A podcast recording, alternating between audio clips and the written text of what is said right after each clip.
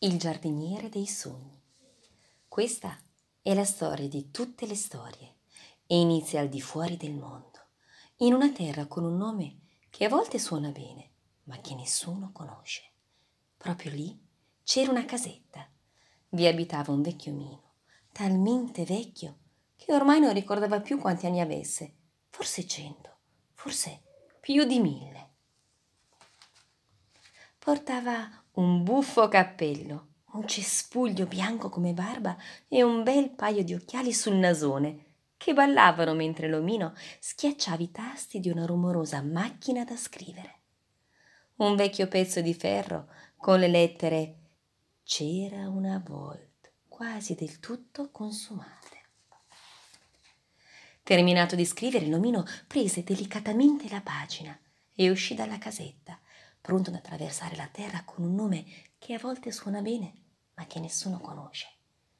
Il vecchio si lasciò suggerire dal caso il luogo perfetto per fare ciò che andava fatto, perché non basta desiderare il posto perfetto per trovarlo.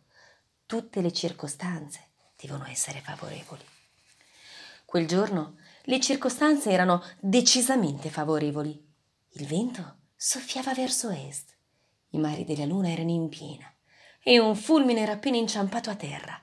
Eccolo, il luogo ideale. Un piccolo pezzo di terra al sole, perfetto per far crescere qualunque cosa. Dopo aver sotterrato la pagina, l'omino vi tornò ogni giorno alla stessa ora per prendersene cura. Passarono ore, giorni, forse settimane e finalmente dalla terra spuntò qualcosa. Ancora troppo poco in realtà per rimanere a bocca aperta. Passarono altre ore, altri giorni e quel qualcosa divenne un albero bellissimo, dal tronco robusto e dalla chioma foltissima. Le sue foglie erano pagine, scritte fitto fitto, pagine che lasciavano rotolare fuori senza badarci tanto i protagonisti delle loro storie.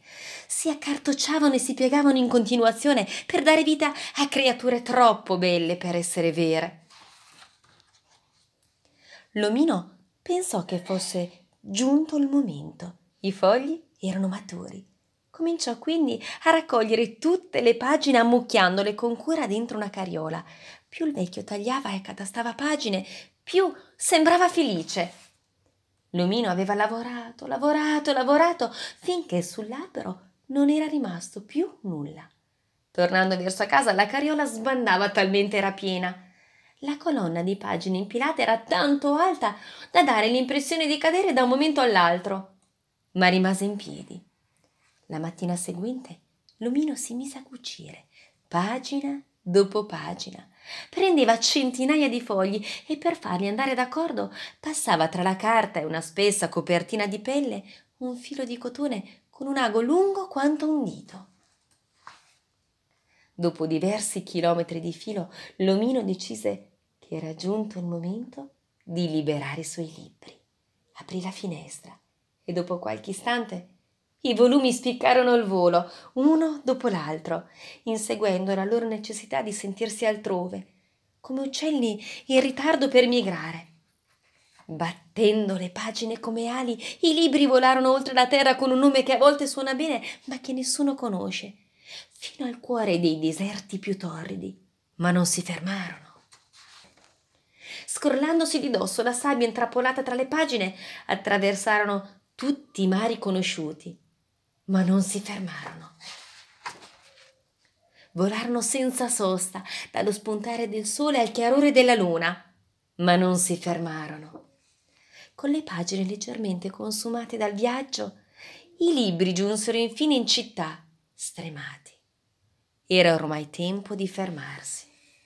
Ecco la destinazione, una vecchia biblioteca alle pareti c'erano scaffali fino al soffitto, zeppi di libri grandi o piccoli, scuri o colorati. In quell'intricato groviglio di storie si posarono anche i libri, provenienti dalla terra con un nome che a volte suona bene, ma che nessuno conosce. Tra gli scaffali gironzolava un bambino, come tanti altri, che a un certo punto alzò lo sguardo. Lo vide così per caso, come succede con i colpi di fortuna.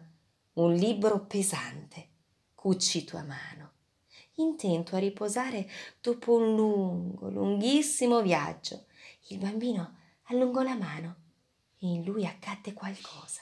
Sfogliò le pagine, cominciò a leggerle e non volle più fermarsi.